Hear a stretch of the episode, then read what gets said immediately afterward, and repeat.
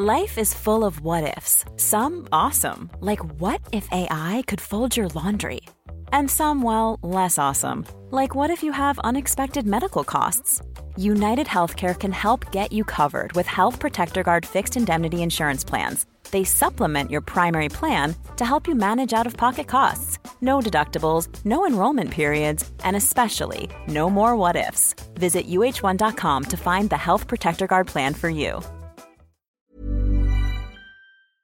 The Premier League All Access podcast is proud to be brought to you by Ladbrokes. Stay ahead of all the big games in the best league in the world, the Premier League. With the latest odds, form guides, expert opinions, and more, the fans are the players at Ladbrokes. Are you in? Let's go. Play at ladbrokes.com, 18 plus begambleaware.org. T's and C's apply. This is a game day podcast from Talk Sport. Hello and welcome to the Game Day Premier League podcast from Talksport with me, Sam Matterface, Dean Ashton, the former West Ham and England forward, and Talksport's Alex Crook. Snow joke at the bridge as Chelsea caught in a blizzard. The Blues are hit by a first half flurry from City. Whilst an Arsenal avalanche buries Big Sam's baggies at the Hawthorns, where it was all white on the night. Arsenal come forward again. Tierney fires it into the area, and Lacazette makes it 4 0. A volley from almost underneath the crossbar. And Arsenal here have been irresistible in the snow, and West Bromwich Albion look bedraggled and without real changes, real quickly.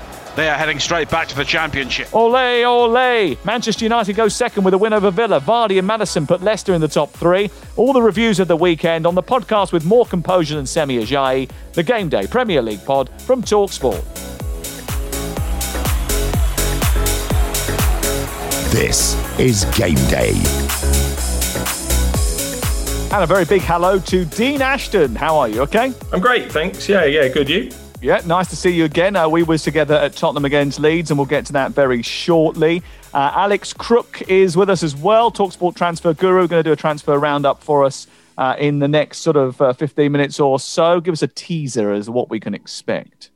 Uh, we can expect a very Sam Allardyce signing on the horizon at West Bromwich Albion. Ooh, there, there's a shock. Uh, did you have a good weekend? Did you enjoy the football that you saw this weekend, Dean?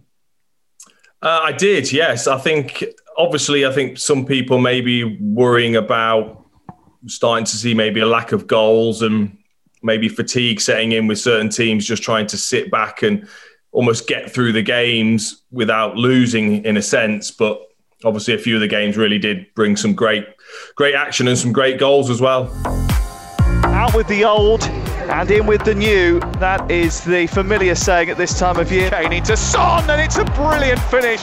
Down low, beyond Meslier, in at the near post. A wonderful Kane Son combination again. A wonderful bit of individual brilliance from Eberechi Eze. Picks up the ball deep in his own half, goes past one player, goes past two, go past the whole Sheffield United side, and then from outside the box, hits his shot right footed into the right bottom corner. Outswinger. Lewis Dunk with a header, and Lewis Dunk with the equaliser. Brighton complete the comeback in this second half. The corner from the right hand side on a plate for Lewis Dunk. Brighton 3, Wolves 3. Snow is now settling on the playing surface here, and there could be issues soon for the pitch markings. Arsenal come forward again. Tierney fires it into the area, and Lacazette makes it 4 0. A volley from almost underneath the crossbar. And Arsenal here have been irresistible in the snow, and West Bromwich Albion look bedraggled. Has to go up to third. Newcastle stay in 15th place. It finished at St James's Park. Decent game in the end. Newcastle 1, Leicester City 2. Chelsea nil, Manchester City 3. You come to me just as Kevin De Bruyne turns in a fantastic goal set up by Raheem Sterling, who'd been one on one with Benjamin Mendy. City are scintillating here at the bridge. Chelsea nil, Manchester City 3. Chelsea beaten at home by three goals to one. Gundogan, Foden, uh, KDB scoring within 16 minutes of a, a, first half spell where they were absolutely devastating. I was expecting the Chelsea come out all guns blazing in the second half. That certainly didn't happen. I thought it was going to get a lot, lot worse for them. Uh, the consolation goal at the end of the game doesn't really mean too much. Uh, the pressure heaping heavily on Frank Lampard, and as we speak, there are lots of rumours circulating about how much scrutiny he is going to be under, Dean. And I mean, first of all, the performance itself, let's talk about that. How surprised were you that Chelsea were that bad? I think it surprised me that they were that easy to play through, considering that they would have known, despite Manchester City maybe not hitting top form yet this season, that they still are very good at playing through. And especially without a centre forward, they were clearly going to try and play um, little triangles, interchanging, interchanging a position. So that surprised me that Chelsea allowed themselves to be that open. Um, but I'm not quite on the bandwagon you're on. That was City at their best. They were magnificent. I thought every single player was right at it, right up for it. The quality was brilliant. And maybe it just shows how far Frank Lampard's team are away from the top sides when they're at their best. Yeah, maybe that's the, the key point, uh, isn't it? I mean, Jason Burt writing in the Telegraph, his first paragraph of match report says this this was not so much a defeat as a destruction. The Premier League has been waiting with trepidation for this kind of signature performance from Manchester City. And here it was in all its brutal glory as they took Chelsea apart. And whatever the assurances over the manager's future, shone the harshest light on Frank Lampard, Crook. Yeah, I think it's probably a combination of the two. Manchester City were excellent, no question about that. And as Dean says, we have been waiting uh, for that kind of performance all season, really. And we've mentioned on the podcast in recent weeks that we felt they were just building up ahead of steam and that somebody would be on the end of a Manchester City masterclass.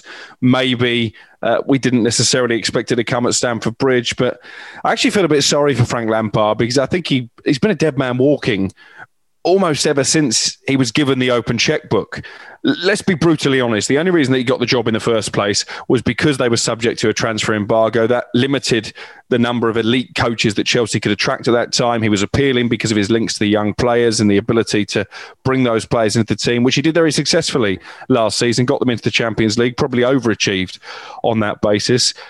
But now all of a sudden the pressure is different. He spent more than 200 million pounds the new signings aren't really working out. Timo Werner again, they're ineffective against Manchester City. Havertz the same. And we know that Roman Abramovich is a brutal chairman. And actually, I think if he wasn't Frank Lampard, he would be under even more scrutiny and pressure from the powers that be than he is now. Because you look at his record uh, of the managers that Abramovich has hired, Frank Lampard has taken fewer points per game than any of them 1.67 points per game in his 55 matches. That's fewer than Andre Villas-Boas. That's fewer than Roberto Di Matteo, Maurizio Sarri, Luis Felipe Scolari, Rafa Benitez. The list goes on. Roman Abramovich is not an owner who is renowned for his patience, and I think the clock is ticking on Frank Lampard. I, I don't see how he comes back from this. Is that a little bit of a? Would that be a little bit of an overreaction? It's a slightly different time at Chelsea now. They don't pull the trigger as quickly as as they used to. Uh, but he has lost five of his last seventeen league games. They are eighth in the league.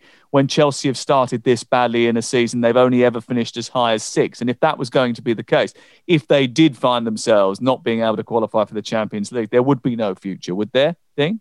I think Crooks uh, put the nail on the head in terms of Roman Abramovich has opened his checkbook. He spent a lot of money on on uh, on players that a lot of teams were looking at uh, in the summer, and that's essentially, I think most managers are judged, especially when they ask for time. They're judged on the signings that they bring in, that they have an influence in, in bringing in. So that's where I think the pressure really lies for Frank is is having brought in these players too many of them look lost. That there's there's certainly some good stories there with with certain players, but too many of the attacking players look a bit lost. And I thought the body language was a real poor indication um, in that second half when they were walking. I think there's another problem here as well. We know that Frank Lampard was keen to trim the squad in the summer didn't manage to get out as many players as he wanted. There's a lot of players there who know they don't have a future under Frank Lampard. From what we hear, that's causing some problems behind the scenes. The discarded players uh, are being quite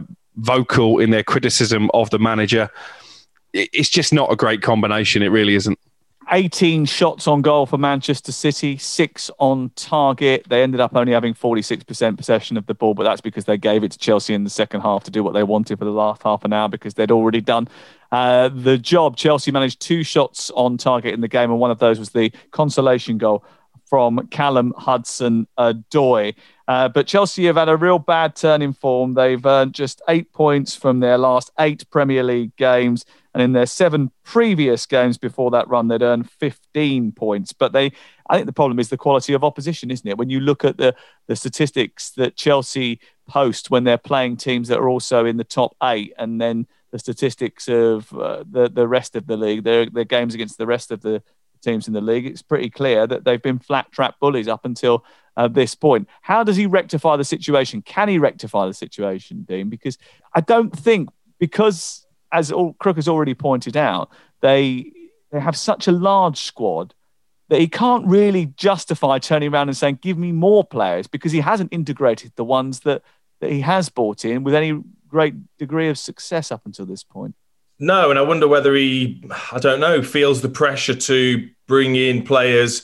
Maybe feels like he can trust to to put in some sort of performance, a more robust performance, and whether he wants to uh, maybe eat a bit of humble pie in that sense. I think that is what man management's about. It's about making big decisions, bringing in players that maybe you thought you weren't going to use um, to put pressure on others. I think that's key. But also, it was something that was you know uh, looked at when he was at Derby. Was they they do they will always play great football, but defensively they were poor. Derby very poor, and that hasn't been rectified yet at, at Chelsea. I think the back two have looked better, but the way that Manchester City carved them open in in wide areas. They they look poor. Both Chilwell and Azpilicueta look way off it um, in terms of defensively one v one and and being played round one one one two. So that's a big issue defensively for Chelsea. One of the major issues for Chelsea is the fact that Timo Werner hasn't really delivered on what was promised. It's his 12th appearance in a row now without a goal in all competitions. Uh, he's only ever actually gone on two longer goalless runs during his entire top flight career. Uh, they were six and a half, no, seven years ago uh, when he went 23 games without a goal in January 2014 to October 2014, but he was about five at the time. Uh, and uh, between uh, December 14 and September 15, both when he was a Stuttgart player, and I don't even think they were in the top flight, he was still such a, a young boy at that moment. So this is probably the most significant drought of his uh, career, and whether or not that can be rectified, I suppose, is in the lap of the gods. It's a worrying time because Chelsea have Morecambe in the FA Cup, then they have Fulham, uh, and it's not too uh, long away that they will face Jose Mourinho and Tottenham Hotspur on the 3rd of February. Circle that date in your diary. Uh, right, let's uh, just have a quick word about the other big story of Sunday, and that was yet another Manchester City player testing positive for COVID 19 in Eric Garcia. I made a list earlier on with Garcia, Ake, Jesus, Walker, Ederson, and Ferran Torres six players uh, were unavailable to Pep Guardiola. Imagine what would have happened if he had a full strength squad. Um, but I suppose that actually is a damning indictment of what Chelsea produced today. The fact that they could uh, have six players unavailable, Manchester City, and still uh, destroy them as they did. But worryingly, that the number of cases that are affecting matches are going through the roof, Alex. Yeah, and I wonder what those Manchester City players that you've just listed will have made of Benjamin Mendy's antics um, when they emerged in the papers on Sunday morning. I have to say, the Premier League need to get a grip of this now because we've seen some, some of the punishments handed out. Edinson Cavani given a three match ban for comments that he made on social media, comments that he claims were innocent. Obviously, we know the context in this country is very different and probably there was no choice but to ban him. But surely now, some kind of sanctions need to come in from the Premier League to players who breach COVID 19 regulations. We saw those Tottenham players mingling with West Ham players at a, a festive party. We saw images on, on social media of Mitrovic um, doing stuff that he wasn't supposed to do uh, with Milivojevic. I mean, a, how stupid do you need to be for those pitches to get out into the public domain in the first place? But B, I think the Premier League need to take a breath of this situation now because we know they're doing all they can, clubs, to keep players safe uh, at the training ground, in a sanitised environment, on a match day. But they can't clearly keep them under lock and key and, and what they get up to in their own time at the moment seems to be their own business and it doesn't doesn't fit right with me. The, the Premier League need to start dishing out some fines and some suspensions.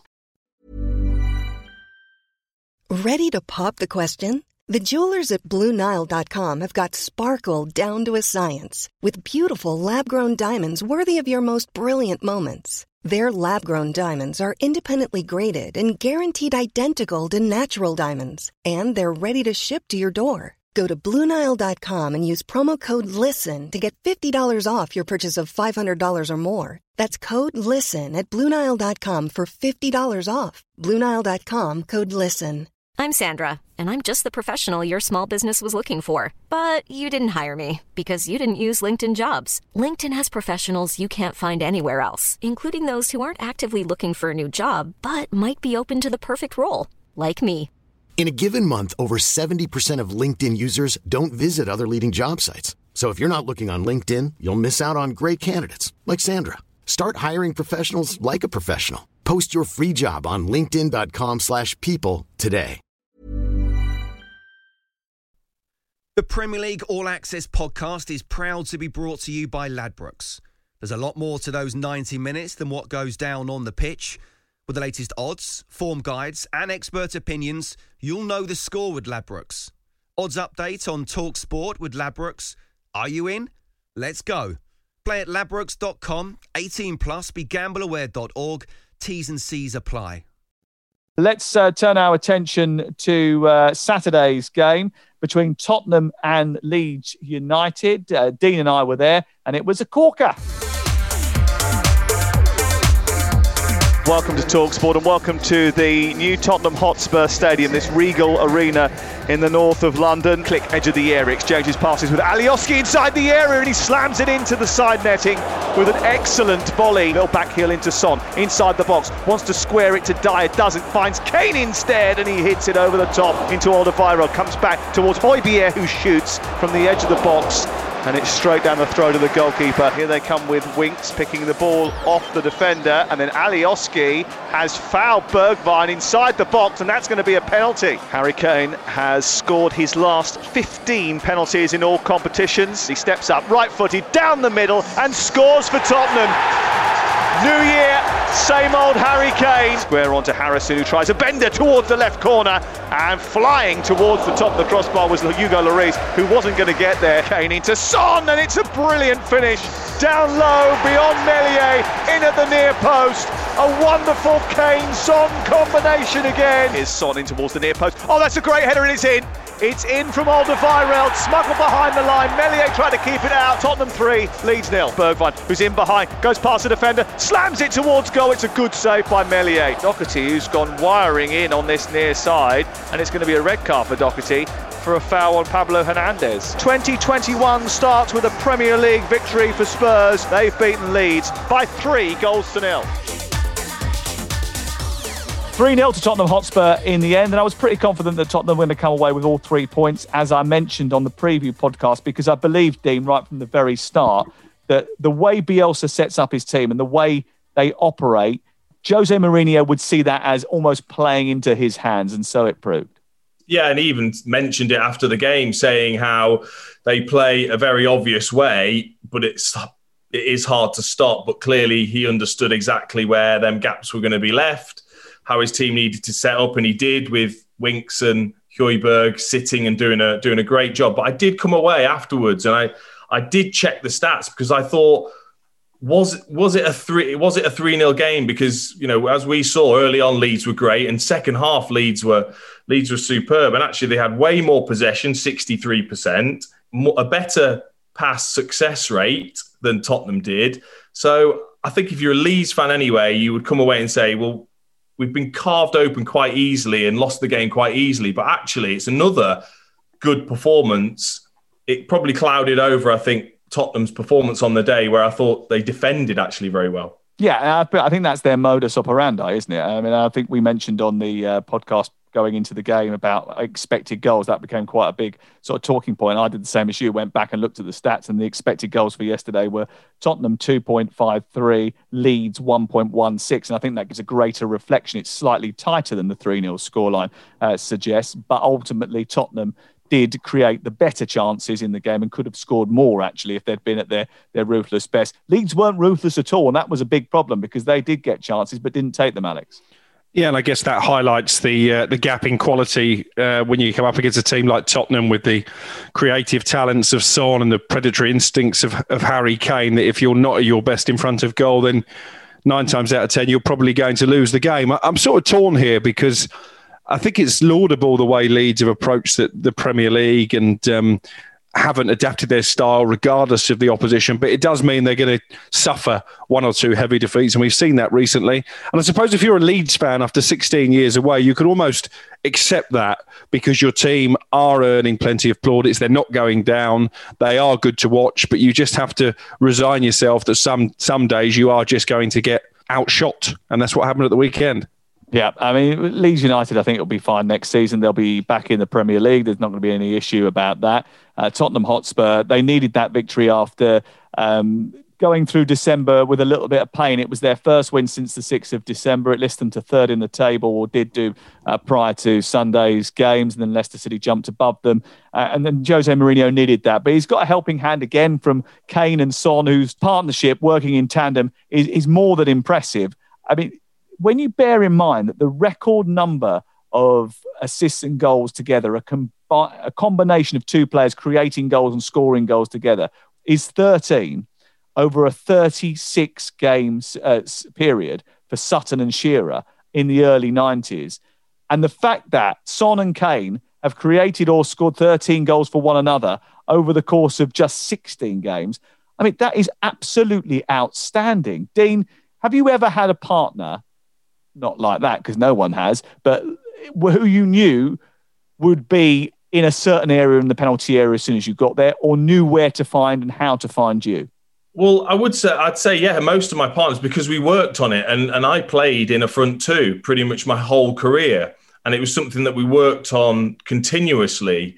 But that's what's so impressive now. If you looked, if you talk about Sutton and Shearer, they played as a two, so yeah. they're up there, they're flicking it on for each other, they're they're right in the box together. Whereas Harry Kane and, and Son, you know, they don't. One plays one plays through the middle, one plays wide, very wide at times. So for them to combine the way they have done in the positions that they're playing, I think it's just a huge amount of credit to both players who are class, but they clearly just have a great relationship in terms of probably on and off the field, but also in terms of, you know, knowing exactly what each other's going to do. You know, almost telepathically knowing exactly where the where the uh, the other player is going to go and, and where he where he favours. So that's what's impressive. Uh, Harry Kane now scored against all 30 opponents that he's faced in the Premier League, the best 100% record in the competition among players to have faced more than one side.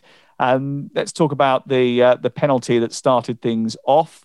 Um, inside, outside, or neither of those two, Alex? I, I don't know, to be honest.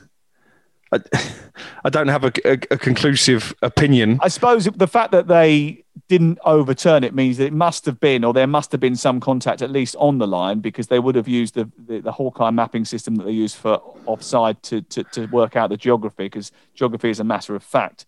Um, so yeah, I, I, mean, it must have been at least on the line. It was a penalty, wasn't it? I mean, it was a clumsy yeah. challenge. Yes, it was. Yeah, yeah, no, no question about that. So, and based on what you're saying, you said before on this podcast that uh, matters of geography are not subject to that clear and obvious uh, regulation, then therefore you have to say it, it, was on the line and therefore it was a penalty kick, and, and that gave Tottenham the platform to go on and pick up all three points. I think they'd have won the game anyway, to be honest. Okay, uh, let's crack on because we've got loads to get through, including a look ahead to Southampton against Liverpool. And going back to the sort of COVID news, really, I suppose that struck Southampton with Alex McCarthy being ruled out of this game. What difference would that make, Alex? I think a big difference. Um, uh, McCarthy has been somebody that I've been advocating for a place in, in Gareth Southgate's plans. I think he's had an excellent season. Um, a late bloomer in some ways, and I think it, until this season, there were a lot of Southampton fans who weren't completely convinced by him, but he's been, been a major part of their success. They've tightened up defensively, and he's been the fulcrum of that. Fraser Forster comes in, hasn't played a meaningful game in the Premier League for Southampton since December 2017. He did play a game um, at the back end of the 2018 19 season, but it was a dead rubber effectively away from home when they were already safe. It was just to give him a run out, really, along with some, some young players. So, it's going to be it's going to be interesting to see how Liverpool try and exploit that. And a new goalkeeper, no Jannik Vestergaard either. He's still sidelined. So Southampton without two of their first choice back five, and probably Liverpool with Salah and Firmino and Mane aren't the team that you want to come up against in those circumstances. But the flip side will be it's a chance for Fraser Forster to to prove that he can still do it in the Premier League. Um, Liverpool obviously will be looking at the Premier League table, would have noticed the Premier League table, Dean, and seen that Manchester United have crept up onto their shoulder in the last uh, 48 hours or so. Um, will that sort of put them under any more pressure? That they're, they're, sort of not used to being hunted like this. Last year was so much of a stroll that no one ever got within touching distance of them. All of a sudden, you know, Manchester United are able to tug at the back of their shirt. No, but I almost think it's better for them that it's Manchester United. I, I think Jurgen Klopp will use it to his advantage, and he'll really fire the players up and try and talk about the history of the two clubs and what it'll mean for the supporters to make sure that they keep Manchester United at bay. Um, and and I think if it was any other team, I don't think it would matter quite as much. Um, I, I, do believe that. So I think he'll he'll use that to his advantage. And obviously, he's starting to get players back, albeit they uh, they're still got absentees at the back. But um, Thiago came on and looked yeah. absolutely ridiculous um, in the last game. So I would expect him to start this game and uh, and for them to control the majority of the game.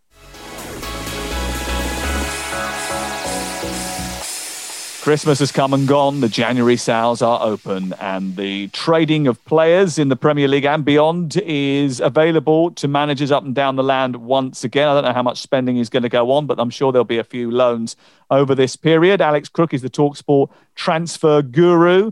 Uh, let's fire some names at you. Um, lots to talk about. Sami Khedira, where's he going? Yeah, this one seems to be gathering pace um, over the course of the weekend. Everton have actually held talks uh, with Sami Khedira. Of course, there is a link there. Carlo Ancelotti, his manager at Real Madrid. Tottenham have also been mentioned. I know Khedira has spoken glowingly in the past about his relationship with Jose Mourinho as well. So perhaps they may try and come in and hijack it. I think the big stumbling block is his wages, which have been reported as £184,000 a week. Now, I know Everton's owners have shown they have deep pockets over the course of the last few transfer windows, but with Everton well stocked in that midfield area as well, I would imagine they will have to shift some players on before they're willing to sign that kind of paycheck. He's 33 as well, so it does beg the question does he improve the Everton side? He's got incredible experience. He's won just about all there is to win in the game. Is he what they need at this moment in time? I'm not entirely convinced for that kind of money. Yeah. Um, Tell us about the the two Manchester United players that Brighton are looking at. Yeah, I think as in previous January transfer windows, it will be the teams at the bottom of the Premier League that are going to be the most active, certainly in terms of numbers. And, and Brighton, uh, very much count amongst that list. They're three points clear of the relegation places, but Fulham, of course, have games in hand. The two players that were mentioned to me at the Amex at the weekend were Sergio Romero, uh, the goalkeeper, of course, who was desperate to leave in the October window. Took it quite badly that Manchester United blocked a move to Everton. My understanding is they would be willing to let him join Brighton, who aren't seen as a Premier League rival. I think that'd be a good signing for, for Brighton. I'm not convinced by Robert Sanchez, and clearly Matty Ryan is not the answer. Graham Potter has made that abundantly obvious. And the other player, and this is an interesting one, Dan James, of course, who played under Graham Potter at Swansea. They adore each other. I'm just not convinced that Manchester United will be willing to let him go. I think he's a player that Ole Gunnar Solskjaer sees as an impact sub, someone to come on and stretch defences and provide an outlet like he did against Aston Villa when perhaps they were holding on to a lead. So I think Romero probably the more likely the two at this stage. When you say they adore each other, I mean, how do you know that? Have you read the love letters between the two of them? Have you intercepted text messages? How do you know that they adore one another? It's been voiced to me before by people who know just how much respect Graham Potter has for Dan James as a player and how much Dan James attributes his success and his meteoric rise, really, when you think about it, down to Potter's coaching. Well, you're having a door though. I mean, a door is quite sort of romantic, isn't it? it uh, I, I, just thought I'd chuck in a different yeah, yeah, terminology. It again. It's not as good. It's not as good as the word of the weekend, which uh, Dean threw in during commentary on Saturday, uh, which was boink. He boinked the ball. I quite like that. I like it. I like it. I did have to check that it was a word or whether it was just whether it was just something that was used in the really early Batman. Um, program when they used to straight after Kapow. Exactly. Yeah. Uh, but talking of Kapow, um, Mamadou Sakho's uh, executed a few kapows in his time, and he looks as if he's uh, going to uh, link up with an old pal in Big Sam. Very good. I see what you did there. Is this the most Big Sam signing ever? Actually, there's two because he also wants Cenk Tosun from Everton. And there are two players in the Premier League that you were going to put in a team managed by Sam Allardyce, then those two would be very high on the list. Uh, Crystal Palace willing to let Sakho go. He's out of contract in the summer, has barely featured this season, four Premier League appearances, none since October. They'd be willing to get him off the wage bill. Tosun is a player who has been coming on late in games for Everton, and we know they're not particularly well stocked there in terms of backup to Calvert Lewin, so he might be a more difficult one to get over the line. But I think Sakho to West Brom has a very good chance of happening between now and the end of the window. Tierney bobs and weaves down the left hand side for Arsenal. Breaks into the penalty area, curls in the right footed shot. That is an outstanding goal by Kieran Tierney. Here is Saka again. Lacazette with an excellent ball into the penalty area, cut across by Smith Rowe and turned in by Bukayo Saka. And that is an outstanding Arsenal goal. The youngsters involved it pinged around the West Brom penalty area, and the Baggies simply couldn't live with them. Pereira is onside inside the penalty area, goes for goal. He's hit the far post. It comes out to Robinson, and he fires the ball in, but the flag is oh. up for offside high into the penalty area. Oh, it's almost an own goal. And then Smith Rowe drives it and it's blocked. And Lacazette does turn the rebound in. Arsenal come forward again. Tierney fires it into the area. And Lacazette makes it 4 0. A volley from almost underneath the crossbar. And Arsenal here have been irresistible in the snow, and West Bromwich Albion look bedraggled and without real changes, real quickly, they are heading straight back to the Championship. Six games still to reflect on as we review the Premier League action from the weekend. Let's go to the Hawthorns and try and um, find our way through the snow and pick the bones uh, apart in that West Bromwich Albion performance. You mentioned uh, in the transfer roundup that uh, Mamadou Sakho could well be on his way to uh, the Hawthorns, and boy, do they need to uh, uh, beef up their defence, Dean Ashton, because as good as Arsenal were on Saturday night, and they were good, and they deserve credit for the way they performed, especially the younger players. I thought West Bromwich Albion looked as if they'd checked out halfway through that second half.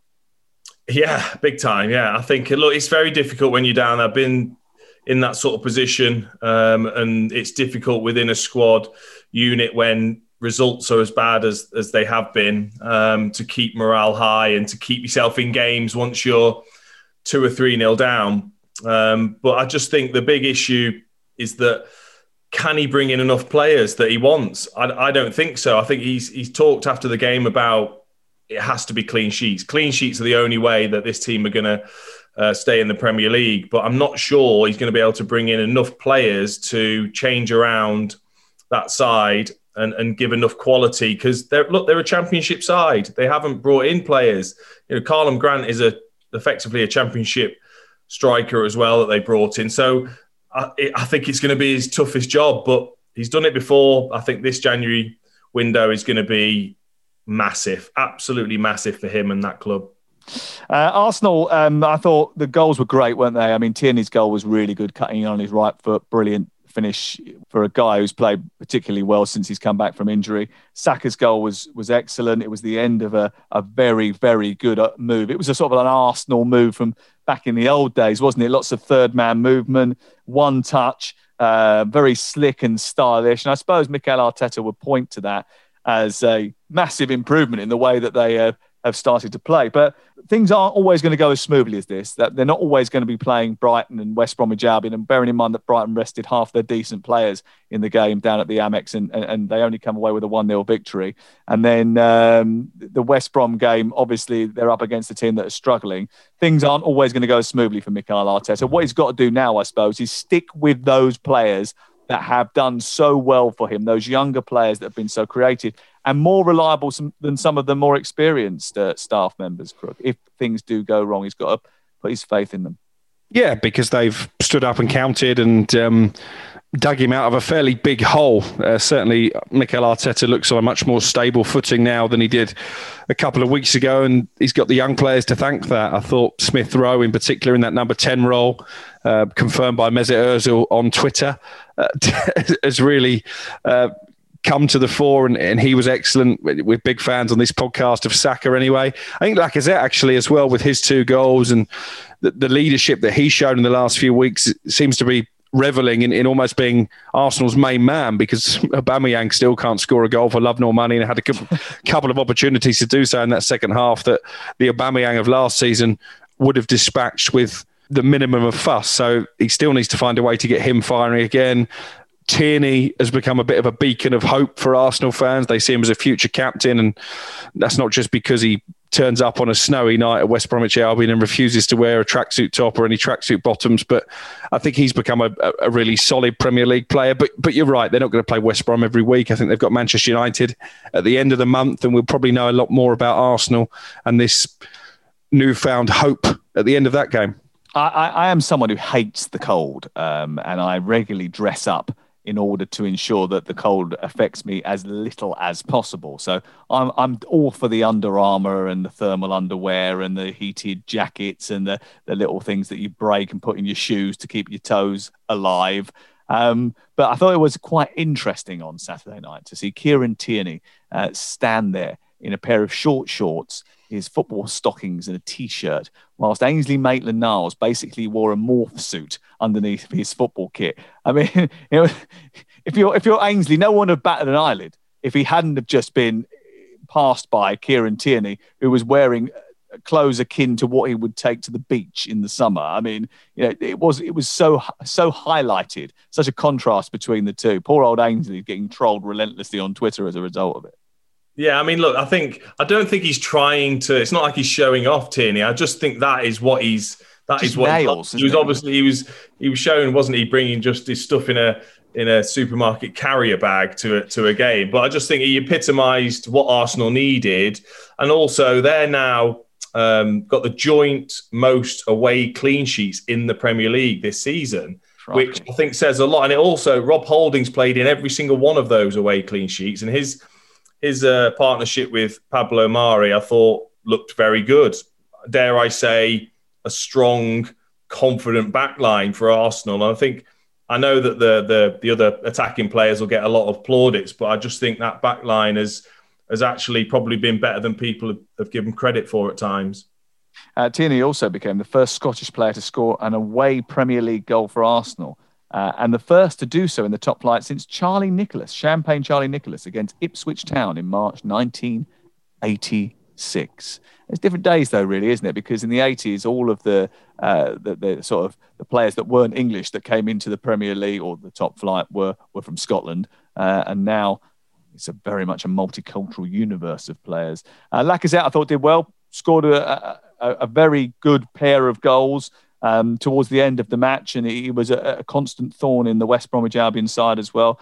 Uh, if they can get him in goal scoring positions, he will convert chances, won't he? Yeah, absolutely. Um, he is a, a, proven goal scorer at the very highest level. Lost his way a bit. Probably wanted to leave um, in the last transfer window, and I think that had a detrimental effect to the way that he started the season. But as I say, since he's been asked to lead the line and, and almost fill the goal scoring void left by Aubameyang's alarming dip in form. I think he's really embraced the challenge. I still think he'll probably leave next summer, though. What do you give in terms of percentage chance of West Brom staying up, Dean? Probably 15% right now. But if you ask me at the end of the window, depending on who Big Sam has brought in, because he wouldn't have taken that job unless they're going to allow him to bring his own players in. And I'm expecting three, four, possibly five, if he can shuffle a few is that, players. Is that around. enough? I think five. If he could bring in five players, I think he could then mould the rest around a very defensive-minded team that can maybe counter-attack. And he says that's the process as well, doesn't he? Because he, he points to the Liverpool performance and the Manchester City performance as the two sort of barometers of how his team can perform. So he thinks that that's the way forward because they've already shown that they can do it. So that, that's how you sort of build a, a team from there. Is that the right approach? I don't know. Maybe in the back of his mind, he's still got the fact that people criticise him for his style of play. Whether he's got that in his mind and he thought against Liverpool, all right, we're just going to play this way, but against so-called lesser sides, we have to go and try and attack and we have to try and play some foot. I, I don't think so. I think he's got to try and stick to what he knows best. Make them horrible to watch. Just make them really horrible to watch. Defend well, and see if they can creep their way out of the situation they're in. They were pretty horrible to watch on uh, Saturday night, really. If you're a West Bromwich Albion fan, uh, poor old Sh- Semi Ajayi uh, trying to score an own goal and then attempting to clear from inside his penalty area after missing the own goal and hitting the, the woodwork. Uh, yeah, that was, that was an incredible moment, wasn't it? I, I think 15% is optimistic. Um, is it eight points they've got? West Bromwich Albion, no team at this stage of a season with only eight points has ever survived in the Premier League. I mean, unless Big Sam is, is going to sign Haaland, Messi, De Bruyne, and Fernandes, he could bring in 11 players. that They're still going down. Poor old Big Sam.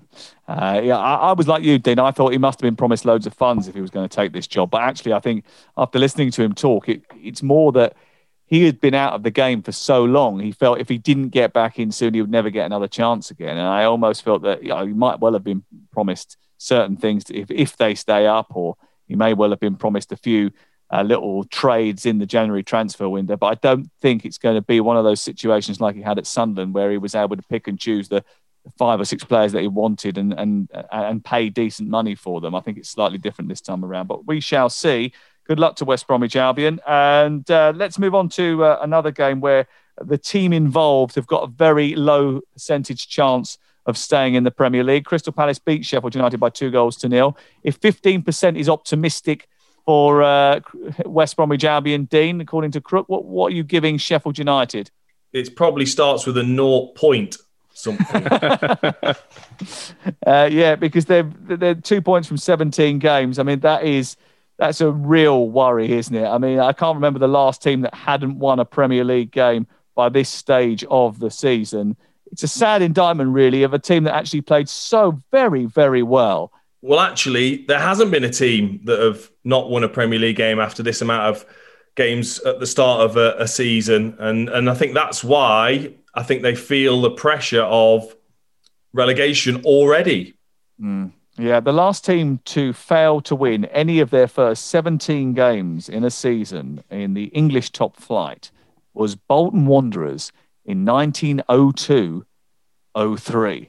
So uh, you're right. It is a new Premier League record for Sheffield United, but uh, it has been done before. Uh, was Big Sam in charge of Bolton Wanderers back then? I'm not entirely sure.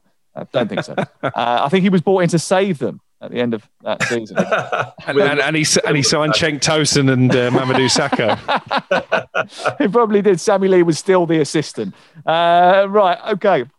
Crystal Palace, Eze's goal, we've got to mention that. It was absolute cracker, wasn't it? It was, um, and I don't want to take anything away from him, but if we're but talking about, to, aren't you? Well, if, we, if, if we're talking about Sheffield United being doomed, the way that they just parted like the Red Sea. I mean, one of their players was interviewed on Match of the Day on Saturday night and said somebody should have kicked him. I mean, absolutely right. Somebody should have kicked him, and and that would be a worry for me that they just didn't seem to have the desire or the determination to stop him in his tracks. But take nothing away from from Eze. It was a, a wonderful run, a, a, cool finish, and he's been one of the stars of the season. Quietly, he's done so well for Crystal Palace and injected a, a bit of dynamism into a team that was crying out for it. We will have our Manchester United discussion in just a second, and we've got to talk about Leicester City as well because they played uh, relatively well for about well, 75 minutes against Newcastle before conceding that late goal uh, to Andy Carroll. But first, let's touch on Everton against West Ham. And when I mean, when I say touch on, I mean literally.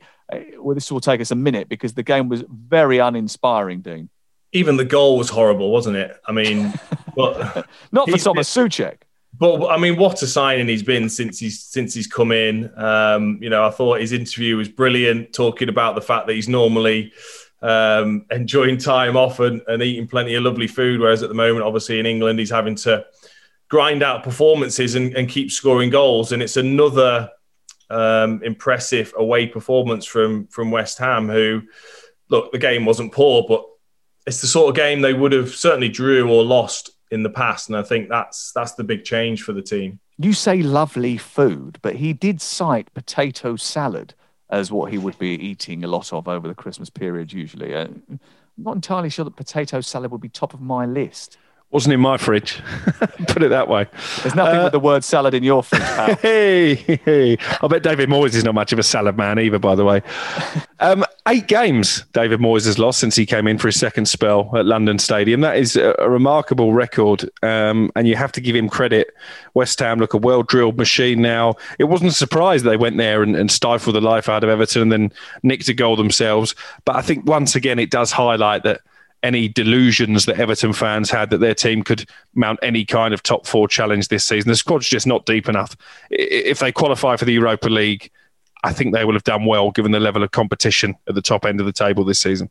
You commentated, uh, Crook, on Brighton 3, Wolverhampton Wanderers 3. This was a sensational football match in terms of entertainment, wasn't it? Yeah, um, surprisingly so. Um, when you look at the fact that a lot of games between Wolves and Brighton in recent seasons have ended nil nil and, and, 1 nil. In fact, the last game I covered before the f- first lockdown was Wolves nil, Brighton nil at Molineux. It was absolutely dreadful. But this was the complete opposite, mainly because you've got two teams who can't defend crosses and set pieces. And um, that, that made for an unexpected goal fest. I thought Wolves were great in the first half. Uh, Neves and João Moutinho ran the show in midfield, deserved to be in the ascendancy, and you, you just couldn't see a way, a way back for Brighton. They gave away a really cheap penalty at the start of the second half. Wolves, and you have to give credit to Brighton for the character they did show to get back into the game. And, and actually, I annoyed Graham Potter afterwards uh, when I suggested that maybe he would be pleased that Neal Maupay and Aaron Connolly have got on the score sheet because it hasn't happened too often recently. And he said that was a medium myth. And actually, they're 14th in the table in terms of goals scored. Maybe you can tell us if he's right or not. But listen, what isn't a myth is that Brighton need to start winning games, especially at home. 13 home games without a win now in the Premier League. That's a club record. They're actually 13th in terms of uh, goals scored in the league.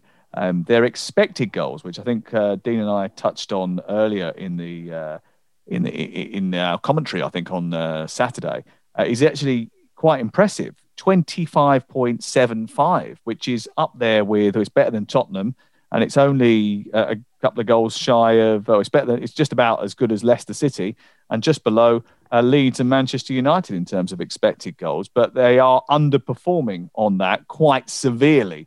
Uh, so, sort of highlights your point that Maupay and Connolly are not taking uh, their chances. I thought when you said you were going to upset uh, Graham Potter, I thought you were going to tell him that Dan James had uh, fluffed his eyelids at at somebody else. Um, hey, I bet he wished Dan Burn had in that first half. um, yeah, with penalties again. Obviously, uh, there's always penalties. But less penalties probably this week than there have been, especially controversial ones, Dean. Uh, but uh, Wolverhampton Wanderers they scored three goals at the weekend, and and this was a, an issue that sort of uh, Darren Lewis and I had on, on, on Thursday's podcast where we talked about Wolves not creating enough chances or or scoring enough goals. We spoke about the expected goals that um, uh, Brighton have offered up so far this season, but Wolverhampton Wanderers are right down the the bottom end with the likes of Sheffield United, Newcastle, and Burnley in terms of uh, expected goals in the table because they don't create that many chances from set pieces. Say he scored a couple of goals as he did in this game, but the other goals that they scored were, an own goal from, from, from Dan Burn and a penalty. So again, in terms of creating opportunities, I don't think there's enough of that, and I think they've got they've got to sort that out in the transfer window. Yeah, I agree. I think obviously it's anyone can see that Jimenez is always going to be going to be a miss because of how much of a focal point he is in that side and people running off him. Um, and, and Fabio Silva's a bit young to take on that responsibility yet. I think there is a really good player there, although. Um, but I've never, I've never thought to myself, Wolves are a are a free flowing side, but I've always thought they just they they rarely concede. I've always thought that back three with the two wing backs, two um, sort of holding ball playing midfield players. I've never really thought them about being a, a, a goal scoring team, but you know, he's having to, you know, got rid of Doherty, Jonny's injured, other players have been injured in that back three. He's tried to play a back four. I think that's the big issue. They, they've struggled to keep clean sheets this season. And that's been the big difference for me. It's not necessarily the lack of impotence up front because, you know, they've got some really good, stylish attacking players. Let's move on to uh, the final game that we haven't looked at yet, which is Manchester United against Aston Villa. And it was the game where Manchester United went level on points with Liverpool. And after all that moaning and grumbling about how bad Ole Gunnar Solskjaer is, the big crooky truck went into reverse. There's a chance now that we can win the league. The text messages were flowing on. Friday I'm not sure night. I said that. I'm not sure I said that. There is a there is there is documentary evidence of you suggesting now that there is a real chance of a special season uh, for Ole Gunnar Solskjaer. It's funny how things turn so quickly, isn't it? I mean, uh, I think what I actually said was, can you imagine if Manchester United win the league this season? Because let's be honest, they lost 6 1 at home to Tottenham. They got knocked out of a Champions League group that they had in the palm of their hand. There have been other shocking performances along the way, but somehow uh, in that adversity, they seem to have turned a corner. But they're beating teams that you would expect them to beat. They've got Manchester City in the cup in midweek, and we saw what Manchester City did to Chelsea on Sunday. They've got Liverpool in their next Premier League game. If they come through those two unscathed, then I might just start to believe. But I, I still don't think they're the, the, finished article. They were hanging on at the end against Aston Villa. Took a terrific block from Eric Bailly to to see out the victory. And actually, Bailly played really well um, on New Year's Day. And if they can keep him fit, I think he will improve the team. They're still heavily reliant on Bruno Fernandes. Martial scored second goal in 12 games, I think. Still needs to find the net on a more regular basis. I still think it's a big ask. But listen, I'm not going to complain. They're joint top on. They're, I'm not going to say they're joint top because Adrian Durham doesn't like it. They're well, level they on points. Joint top. They're, because if, the, if it finished today, they wouldn't win the league, would they? So, they're, so they're, joint they're, top. They're level on points with Liverpool, and we couldn't have expected that when they were 15th on You November the first. You couldn't. I told you to remain. Nobody did. Nobody did. patient. I said to you. You just didn't. You didn't listen, did you? I mean, but uh, on Eric Bailly, I mean, he has. He's very good defensively. He reads the game very well, 85 percent of the time. And then for some unknown reason, he has some sort of red mist that descends upon him, and he has to dive in with sort of like his limbs spread out like a spider and take someone out and, and get a, either an unfortunate yellow card or a very, very deserved red card. I promise you now, if he stays in the team, there will be a situation where he gets sent off in the next two months. It will, it will happen because he's too rash. Yeah, I think I think it was. I like Alex said. I thought it, his performance was excellent. Um, that's been a couple of performances that I've thought he's looked calmer, um, made better decisions, and that's that's what it's going to be down to. I think um, his positioning's pretty good. Um, he clearly's got the attributes to get himself out of trouble uh, when he's one v one against players. Um, he rarely gets beat, but you're right. It's the, it's the decision making. It's the calmness. Uh, you know, I always think about, about it as a as a forward. It's it's when I'm in a an attacking position, it's about being calm. And I think the defense has got to be exactly the same. The best defenders I've played against have really had that calmness about them and rarely let themselves get flustered. And I just wonder whether it's maybe it's going to take a real long run in the team for him because of the injuries that he's had. Maybe he just needs that run of games to maybe settle himself in to a partnership.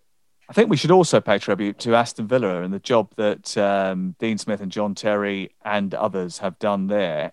I don't know whether or not, maybe I'm being a bit of a cynic here, uh, that Jose Mourinho is is lining something up for their meeting in the next couple of weeks. But he keeps telling us how good he thinks Aston Villa are. Do you think that sort of mind games that he's starting early, or is it because actually he believes, like the rest of us, that Aston Villa have surprised most of us with their with their level of consistency more than anything else? I mean, they lost against Manchester United, but they could quite easily have walked away with a point from that game. Yeah, Grealish was excellent, and uh, maybe that was an audition because he's been linked with Manchester United, but probably Jose is telling you that because he's coming up with some kind of defensive masterclass so that when they turn Aston Villa over, he can say to you afterwards, see, I told you they were a good side. Good win that. yeah, we, we scored after three minutes and then put 11 men behind the ball for the following 96. Um, yeah, look, I mean, I just think that they, they're a good team and they've done very well defensively. Obviously, they conceded what was a debatable penalty in that game. Have we got any sort of strong feelings on that, Dean? Yeah, I'm I'm sick of seeing these sort of penalties. I think Me too. I'm with you. The, the thing that I cannot understand is how the referees whether it was the referee on the pitch who, if he went to look at the monitor or he was allowed to look at the monitor, wouldn't see it, or the, the referees back at Stockley Park is, there's just a massive difference between actually making a challenge and contact on a player and contact. Yeah, exactly. And contact just happening while you're running. And to me, it was whether Pogba felt a little touch as he as he sort of, you know, his shin grazed or bounced off the defender. He's then pretty much tripped himself up. And I just I'm really struggling to cope with the fact that they cannot see it. Like to me, it's so obvious that at times as well, other players around the Premier League are actually they're actually putting their legs into the challenge mm. to win the penalty. I just... Well, we saw that today actually, the Ziyech, uh, the Ziyech one um, for Chelsea, where he sort of steps across, and Callum Wilson did the same thing. He yep. initiated the contact in the game uh, between Leicester and, um, and Newcastle where he puts his leg across the defender, and and and quite rightly, Robert Jones did not give uh, the penalty in that regard. That you you're a big, tall, solid centre forward. How much contact would I need to inflict on you to knock you over? Quite a lot. Quite a lot. I am big. You're right, and you're even it, you're quite I'm, slight. I'm quite, I'm quite slight, but you know, if I was, I'm, I'm, very small. Yeah. Um, if I was running, he looks like a borrower. All right. Okay. Yeah, you could fit me in your pocket. Yeah. Okay. Um, but no, but I just, I just think the thing for me is that I think I can certainly see it. I think fans can see it. So many people can see that forwards, and I was part of this when I was playing, are winning the penalties yeah. rather than rather than a tackle That's meaning the that they are fouled. And and nobody wants to see it. Literally nobody wants to see it other than the team that gains the penalty at that time. But other than that, I just I struggle with it. I really do. What do you think, Alex? I think it's hard to feel sorry for Aston Villa when in Jack Grealish you've got the master faller in the Premier League. Yeah, I agree. And and I did the game against Chelsea um, a couple of days ago, and right in front of us, it's it's really obvious to see it live. Him throwing his his body and his legs, and I, I said he needs to be careful because he'll end up injuring himself, putting his legs into positions where really they shouldn't be. Yeah, I mean, not not not wanting to say kettle and pot and black, but Manchester United have been awarded 48 penalties in the last 139 games. That's because they get a lot of players in the penalty area. They got a lot of fast players who are going to be brought down. of course it is. Uh, right, because very talking about people who get a lot of penalties. Uh, Leicester City beat uh, Newcastle by uh, two goals to one. I thought uh, James Maddison much better playing in that position where he can sort of float almost as a number 10 rather than being stuck out on a wing or uh, he's just starting to get a bit more rhythm about him now and he needs to get game time, he needs to get into his groove and he needs to get back to the, the James Maddison of old. I thought I thought he was particularly impressive in the game against Newcastle Dean. Yeah, and I think he needs he needs that swagger, doesn't he? He needs to be playing games, he needs to be fit and and he struggled at the start of the season because of the injury and I think the surgery he had um, in the summer, and I think he's only just starting to get back to that real sharpness that we know he can produce. And you're right, I think he does. He wants to play in that number 10 role. I think it suits him way more than when he plays out wide. Mm. And he gives you a lot more threat when it whether it's playing Jamie Vardy down the sides or whether it's his goal threat from that position. Um, and and it, it, it was a better second half performance from Leicester, and he was pivotal. Sam, you're someone with your ear to the ground when it comes to England. What chance of Maddison gate crashing the European Championship squad? Not much, I don't think. Not much at all. And I think that's because, um, and I think he'll pick some players on form when it comes to the three games that they've got in March. But I think he has ignored Maddison because one, he didn't think he was playing very well in the autumn period, which is right. He was coming back from injury and hadn't really got in the Leicester team properly yet. I also think he's got a lot of players in those positions where Maddison operates, and it's going to be very difficult to dislodge those. I think he's got a big problem, Gareth Southgate, because there are a lot of players that are of a similar level of ability, and whoever he doesn't take, if England don't win the European Championships, whoever he doesn't take will be made out as a national hero who could have saved the whole day if they were in the squad. So I, think it's a very difficult position that he is in because I don't think that there is 23 outstanding players that you would select above all others. I don't think he's got a small pool anymore. We used to talk about how small the, the England pool was. I don't think that's the case anymore. I think there's a lot of players that he's got to choose from. Not many with much tournament experience, but certainly in terms of quality now, he's got a lot of players to pick from. And I just think that um, that is going to be what's leveled against him when he gets to the summer, unless he wins the Euros, which is an eminent possibility. You never know. You never know. Um, we do happen. You you think you do because you just tell it. You, it's very easy to predict that someone won't win a, a, major tournament because not many people do. So that's like saying, you know, like, uh, oh, he won't score today because there's usually not that many goals in a game. Therefore, it's easier to predict who doesn't score rather than does. That's why they don't offer odds on that, Crook. You got nothing to say that? Oh, yeah, you moved your microphone away. Sorry, you got like somewhere to be. Why are you wearing Perry Groves' shirt, by the way? This is my Sunday afternoon stay-at-home t-shirt. Right, okay. You want to see what I've got on at the bottom? Or, no, I don't. No, or, no, no. Or, or, or, not got on, as the case may be. Ah. Very quickly, uh, that's the end of the program. Thank God for that. Uh, please uh, rate and review and download, and please tell all your friends about the Game Day podcast from Talk Sport. We'll be back later in the week where we've got a big FA Cup preview to do. Um, I don't think we're going to do all 32 games, but we're certainly going to pick out some uh, some some big games to talk about going into the weekend. Uh, Dean, thank you very much. Great to hear from you again. Always a pleasure. See you soon. And Crook, uh, keep your ear to the ground. We know that the big transfers are about to uh, to be broken on Talksport, and you'll be the man behind the mic when they do. Absolutely, on Jim White's show every day between now and the end of the window. Okay, good stuff. All right, so have a good rest of the uh, the week. Whatever you're doing, stay safe uh, and uh, try and keep out of trouble.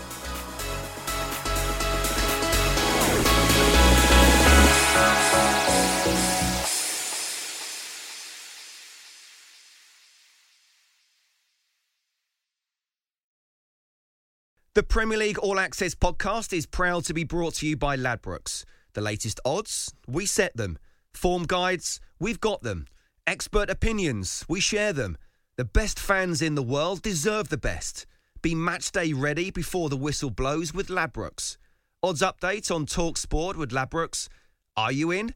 Let's go. Play at ladbrokes.com. 18 plus. BeGambleAware.org. T's and C's apply.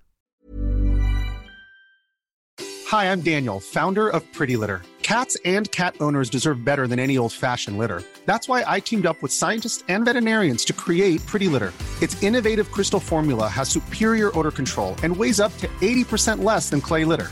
Pretty Litter even monitors health by changing colors to help detect early signs of potential illness. It's the world's smartest kitty litter. Go to prettylitter.com and use code ACAST for 20% off your first order and a free cat toy. Terms and conditions apply. See site for details.